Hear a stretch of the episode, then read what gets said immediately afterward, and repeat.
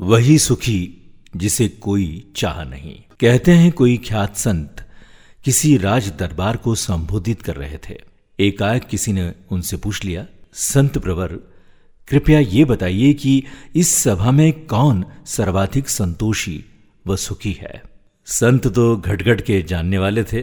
बोले, सभा के अंतिम छोर पर जो सज्जन विराजमान है, वे पूर्णतः संतोषी व सुखी है। मुमुक्षु, सृष्टि, प्रखर विद्वान, राजा महात्मा, अमात्य सभी एक से बढ़कर एक धुरंधर मौजूद थे। किंतु संत ने किसी को भी सुखी व संतोषी नहीं बताया। उसी व्यक्ति को सुखी बताया जो एकदम साधारण वेश परिवेश में जीवन गुजारता था। उपस्थित जन समुदाय को बड़ा अचंबा हुआ। जिज्ञासु भी संत श्री के जवाब से आवक रह गया। उसने कहा, संत प्रवर ये सबसे अधिक सुखी है, इसकी कसौटी क्या है? इसे किसी कसौटी पर कसा जाए? संत कहने लगे, भाई तुम रुको, अभी रहस्य का पर्दा खुल जाएगा। संत ने तुरंत विद्वान राजा की ओर मुखातिब होकर कहा, राजन, आपको क्या चाहिए? राजा ने फरमाया, महाराज, प्रभु की दया से बाकी तो सभी कुछ है, पर बेटा नहीं है। बिना पुत्र के राजपाट कैसे चलेगा? मेरी वंश परंपरा को कौन आगे बढ़ाएगा? इस गद्दी का वारिस कौन होगा? यही चिंता सताती रहती है बार बार मुझे। ठीक है, आप बैठ जाइए। अब संतश्री ने मंत्री को संबोधित कर कहा, मंत्रीवर, आपको क्या चाहिए?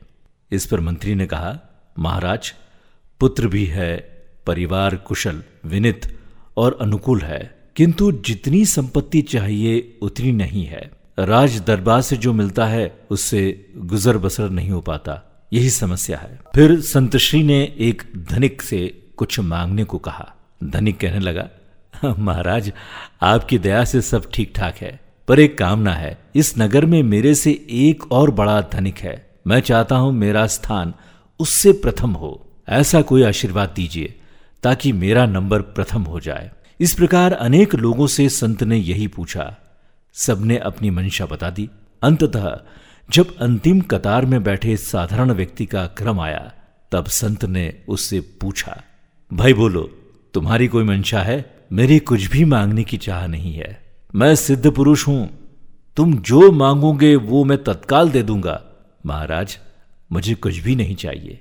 तभी संत ने कहा, तुम्हारा पहनावा बहुत साधारण है, और न तुम्हारे पास संपत्ति है। अब संत ने विनित स्वर में पुनः कुछ मांग लेने के लिए आग्रह किया। अंततः यही कहा कि मेरी कोई चाह ही नहीं है। संत ने मुस्कुराते हुए कहा, बंधुओं, इस जगत में सबसे सुखी वही होता है जिसकी कोई चाह ही नहीं रहती है। अतः यह कहने में कोई संकोच नहीं कि जब तक चाह है, तब तक चिंता है।